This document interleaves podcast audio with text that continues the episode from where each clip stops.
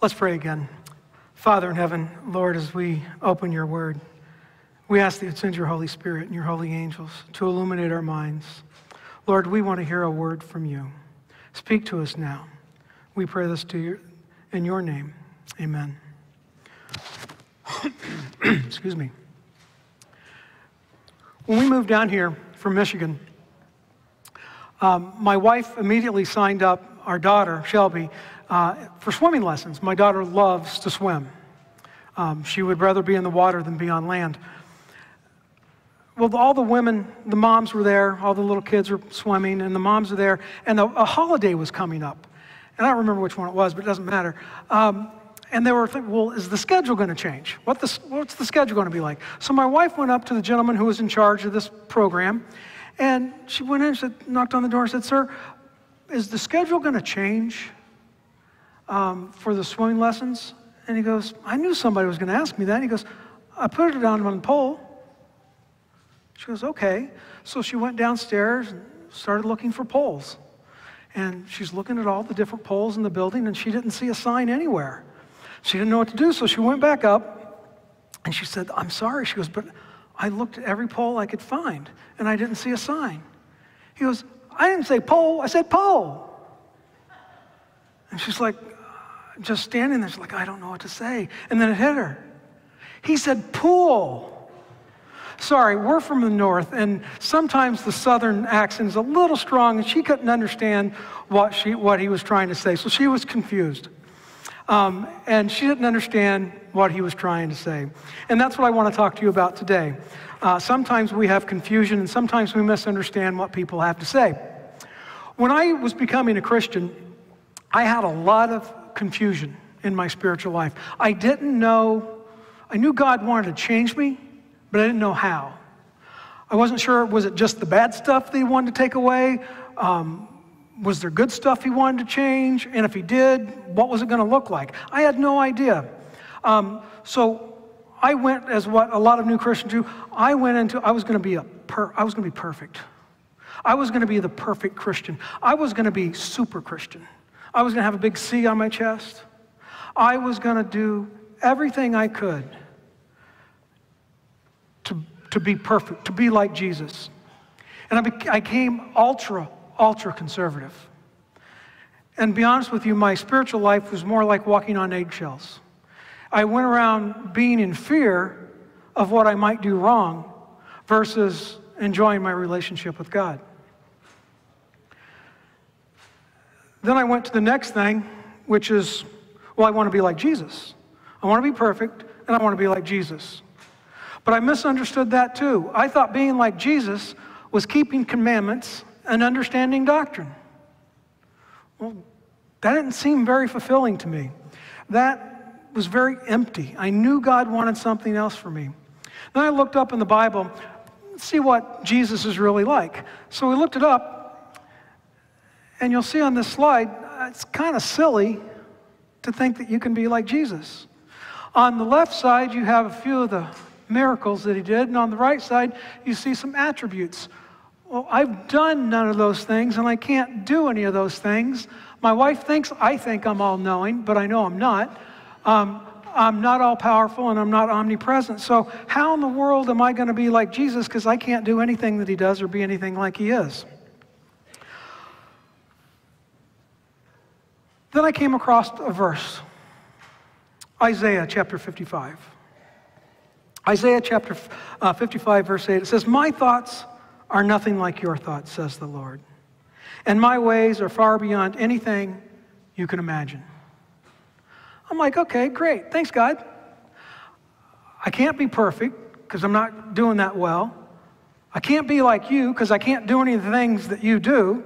Now you're telling me I can't think like you. My thoughts are not your thoughts. My ways are not your ways. Great. So now what am I going to do? And the next slide will have you kind of describe my spiritual walk. I was confused. I had no idea what God wanted. I knew He wanted something. I knew He wanted to change me somehow. I knew something was important, but I had no idea what it was. And I had no idea how to figure it out. And I was one of those people you hear, you hear people say, well, this is the way the Lord changed me. And you hear those things and you're like, what's wrong with me? You know, why am I not changing? I, I want to change.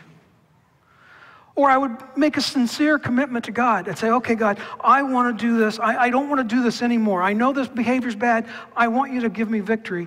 And then I'd go right back to the old way almost instantly. Why was that not taking? Why was I not growing in my spiritual walk? And I, I became very, very confused. And I came down to two things. Okay, it's going to keep the commandments or I'm going to prepare for the end times. Those are the two things I can do. I studied Daniel and Revelation backwards and forward. I know the, the uh, prophecy, end time prophecies, I can, I can rattle them off like that. But something was missing. And I realized that's behavior. That's all about what I do.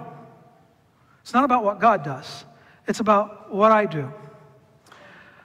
My mother in law moved down here years ago, and found a pastor that she really enjoyed. And she would take his CDs and she would mail them to me all the time.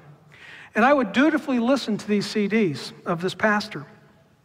And slowly I began to understand what God wanted to do in my life. I don't know if he's here right now, but that pastor happened to be Pastor Jerry Arnold. So, Pastor Jerry, if you're in here, thank you for uh, changing my life, allowing God to use you to change me. So I knew I needed to do something different. What change?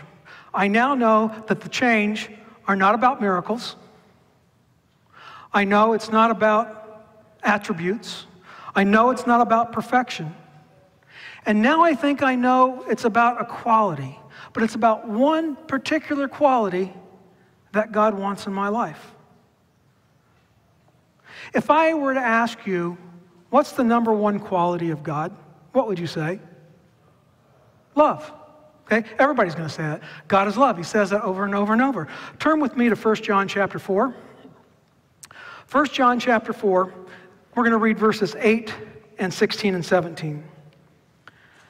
But anyone who does not know love does not know God, for God is love. We know how much God loves us, and we have put our trust in his love. God is love.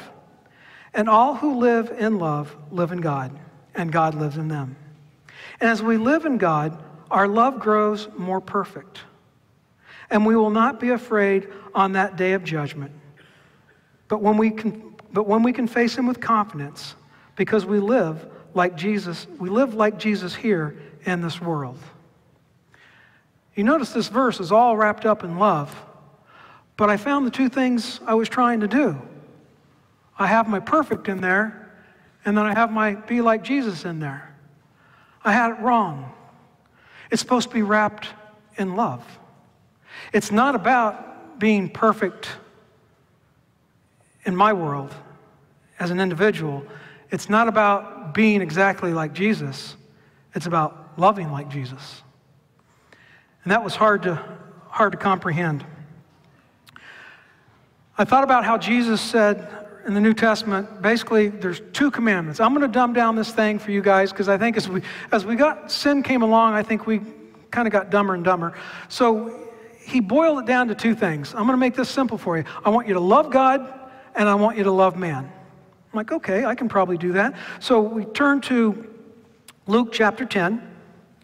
Luke chapter 10, verse 27. And it says, You must love the Lord your God with all your heart, all your soul, all your strength, and all your mind. I can do that. I can love. He's not asking for a whole lot, just everything. But when he says everything, he means everything. He means the good, he means the bad, he means the dysfunction, the mess, whatever crud you have in your life, whatever crud I have in my life, Jesus says, I want it all. Just come. Come as you are, but just come. And then in John chapter 13, verse 34, it says, So now I'm giving you a new commandment love each other. Just as I have loved you, you should love each other. It's okay, I can do this. I can love God, and I can love you, well, most of you, Lewis. I can do this. And then if you read this a little too fast, you're going to miss something. God doesn't want me to love you like we love one another. He wants me to love you like He loves you. I can't do that. I don't even know what that is. I don't even know what that's like. How in the world am I going to love you like God loves you? I don't even know what that love is. Luckily, the Bible tells us exactly what that love is. Turn with me in your Bibles to 1 Corinthians chapter 13. This is the love chapter, very famous. 1 Corinthians chapter 13, verses 4 through 7. Love is patient and kind. Love is not jealous or boastful or proud or rude. It does not demand its own way. It is not irritable and keeps no record of being wronged. It does not rejoice about injustice, but rejoices whenever the truth wins out. Love never gives up, never loses faith, is always hopeful, and endures through every circumstance. This is what the definition of God's love is all about. Kind of hard, but maybe. I'd like us to read this together, and I had to explain this to first service. When I say I want to read it together, I mean out loud. Okay? So we're going to read this, but we're going to change the word love to Jesus. Okay, are we ready? Jesus is patient and kind. Jesus is not jealous or boastful.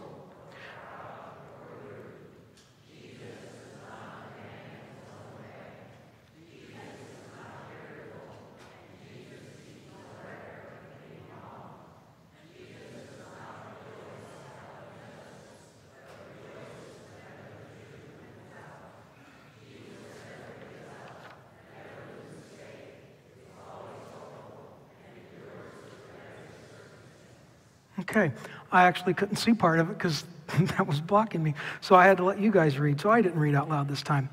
But that's what God is like. That's who Jesus is. So let's go to, back to the original text and let's, let's compare. So I wanted to see how do I do? I'm patient, unless you drive me nuts. And I'm kind, if you deserve it. I'm not jealous, well, unless you're rich. And I'm not boastful, unless it's true. Because if it's true, then I'm not bragging. I'm not proud, unless I do something really good. I'm not rude, unless you deserve it. I don't demand my own way unless I know I'm right. I'm not irritable, unless you make me mad. I keep no record of wrong, being wronged, as long as you don't do it to me. I rejoice whenever truth wins out, except when we talk about taxes. Love never gives up, unless it's too hard. Love never loses faith, unless it's hopeless. I'm always hopeful, unless I'm depressed. And I endure through every circumstance unless I just can't go any farther. How, how did you guys measure up to that? I did none of those. So God has some work to do in my life. So I realized, okay, I'm supposed to love like that, but I can't. I'm not very good at that. So I went and I looked at the different attributes here, the different qualities of what love is, to see what God did and how it can relate to my life. Love is patient. Patience is slowing down to another person's pace, not going faster than somebody else wants to go. That's exactly what God did. God slowed down. He did this extraordinary thing. He slowed down to our pace. Can you imagine if he didn't? He's faster than the speed of light. We would have never known that God existed we would have missed him. There's no way we could have known who he was. So he slowed down to meet our pace, to meet us where we were. He slowed down and sent prophets so we could know who he was. He sent Jesus so we could know what he was like. And then Jesus died on the cross so we could know what love really looked like. Love is not pushy. Love is a choice, and it always chooses. It chooses to move at the other person's pace. Love is a decision, not to push, but to pause. This isn't natural. I think you should live life, love life, and be life, do everything in life exactly at the same speed as me. And if you don't, I want to know what's wrong with you. Because my way is the right way. But that's not how God treats us. That's not how God wants us to treat one another. Love defers to the other person's pace, because that's exactly what God did for us. Love is kind. When we think of kindness, a lot of times we think it's weak or soft.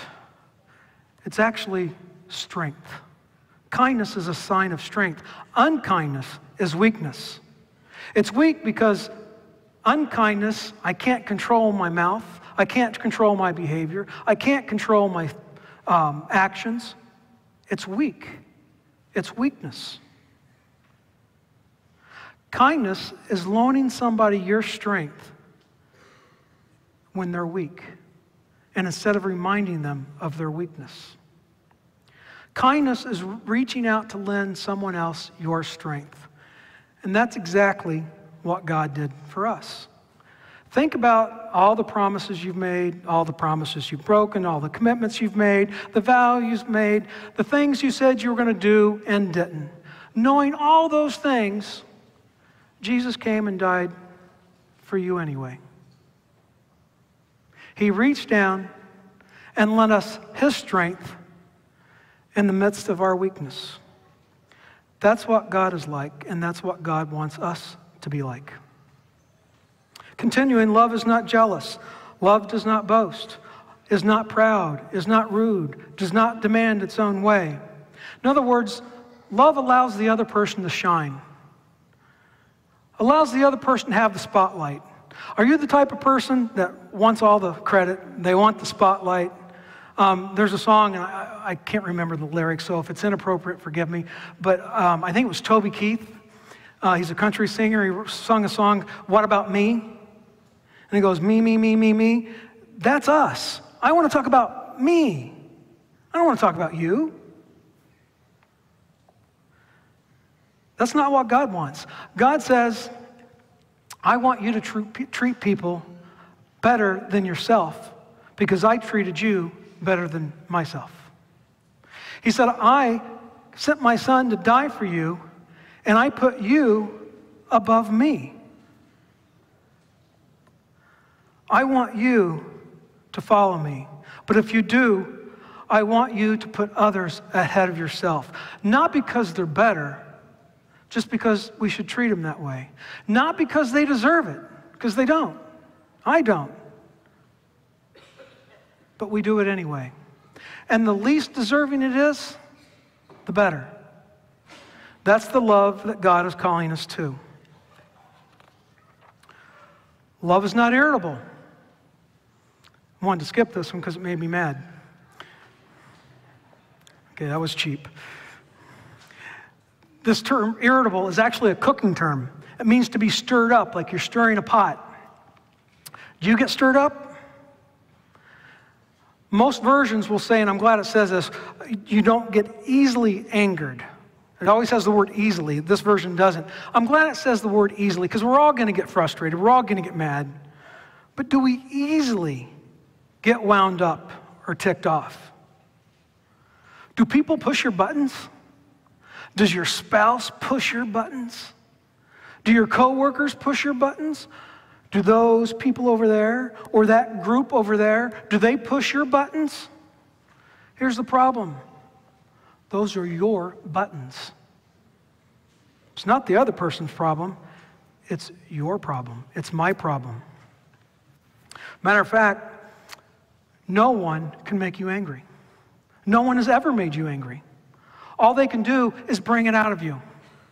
And what God wants to do is He wants to deal with what's in you before it becomes before it comes out of you. That's what God wants to do. That's the love that God has for us. That's the kind of love that God wants us to share with one another. Continuing, love keeps no record of wrongs. We all know these people. You do anything wrong, dutifully jot it down, open up the filing cabinet. That's the eighth time you've done that one. Shuts the filing cabinet.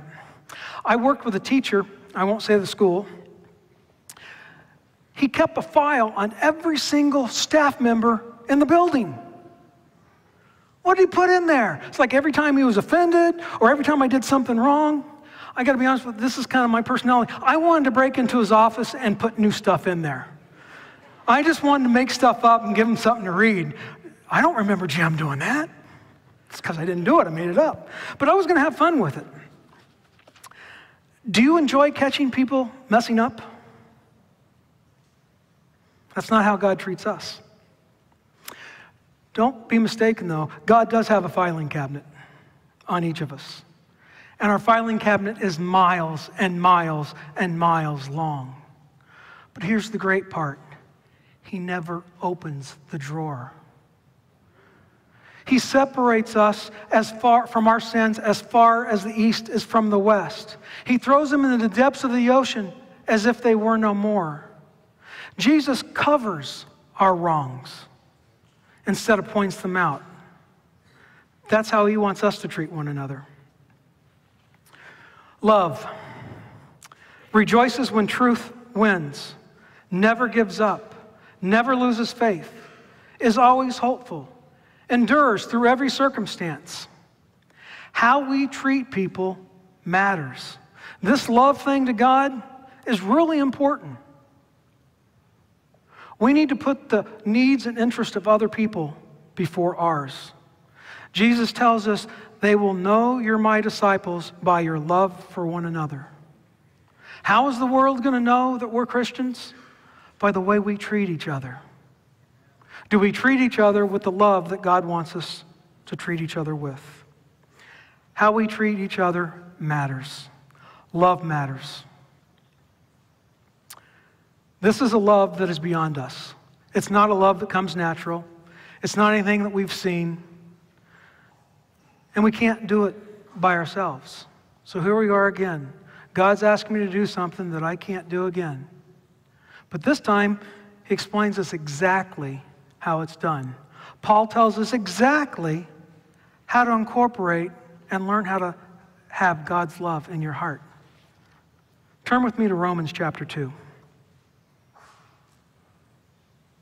Romans chapter 2 it says, Do not copy the behavior and customs of this world.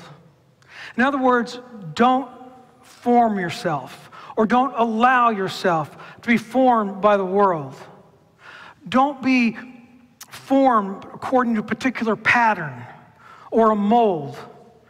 In other words, God's telling us not to be this guy. Don't be this guy. God doesn't want you to be this guy. This is what the world wants you to be. And in our culture, it's I want to be rich, I want to be rich, I want to be rich, I want to be famous, I want to be famous, I want to be famous, I want to be powerful, I want to be powerful, I want to be powerful. This is not what God has in store for us. This is what the world has in store for us. Now, do you want to be a conformer? Or do you want to be something different? Do you want to be a transformer? Okay, kids, you might have to explain to your parents what that is. Um, it's a toy. I, I, I get to play with toys on the platform.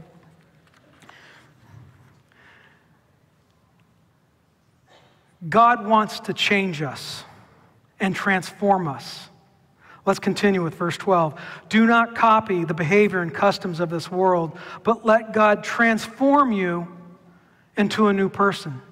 The word transform is the word, the Greek word that we use to get metamorphosis.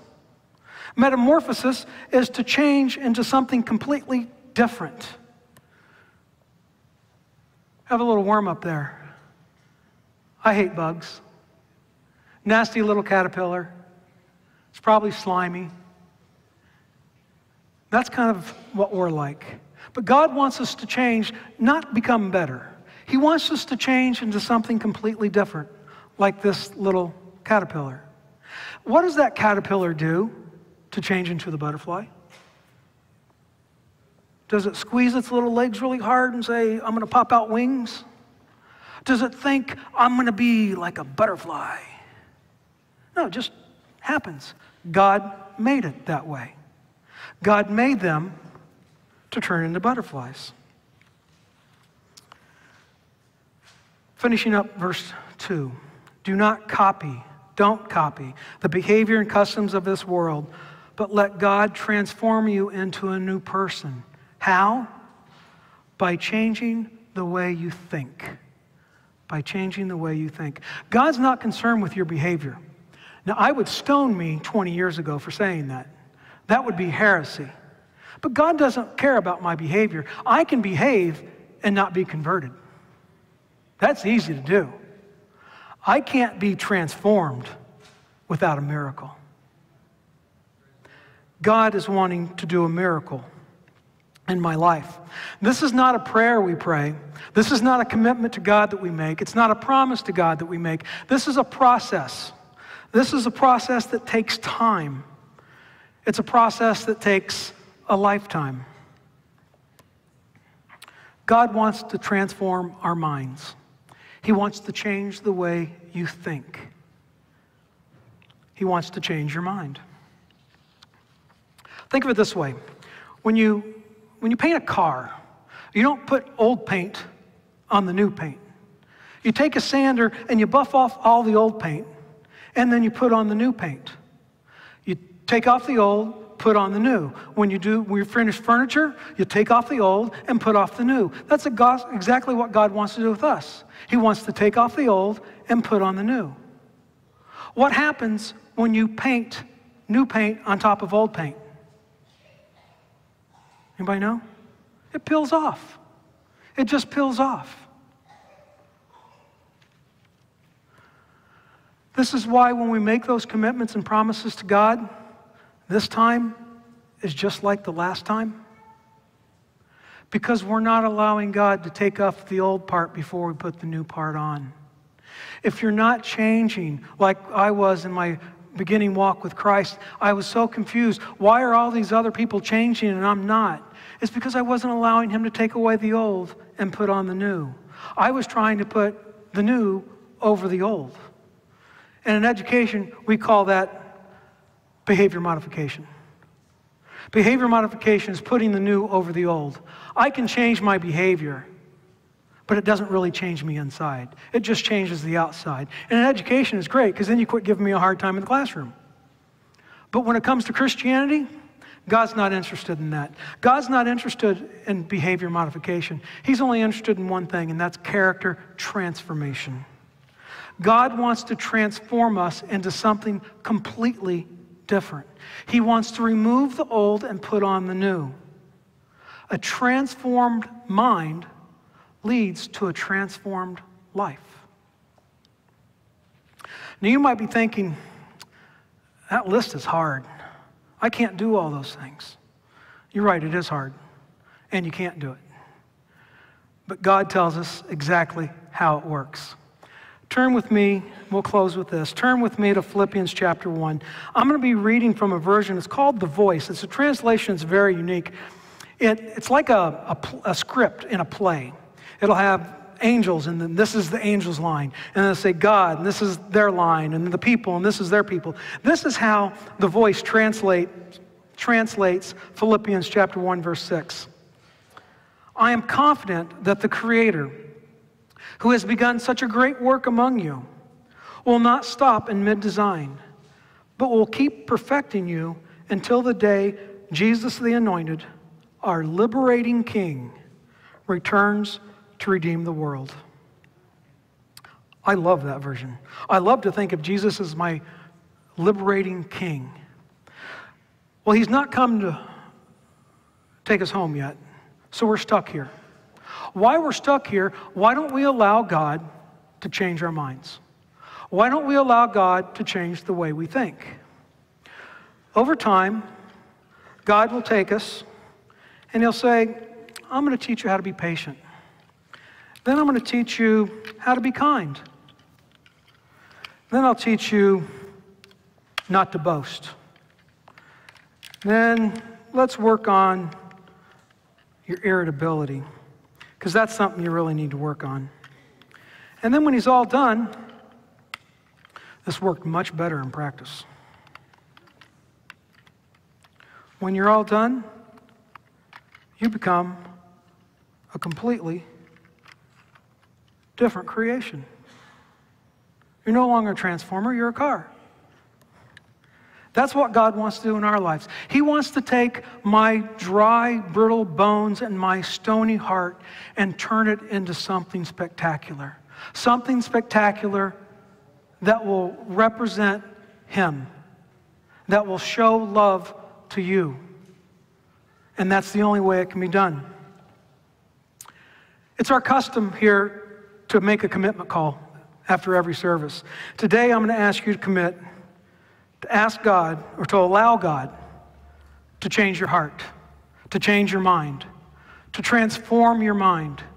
If you want to tell God, God, I want you to transform me into something completely different, I invite you to stand.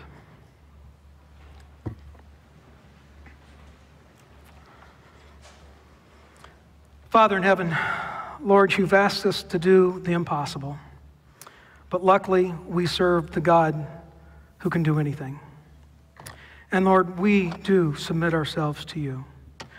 We allow you to transform our minds, transform the way we think, change our minds so that we can love like you, that we can tell the world that we're yours by the way we treat each other. Teach us to love like you. In your holy name we pray. Amen.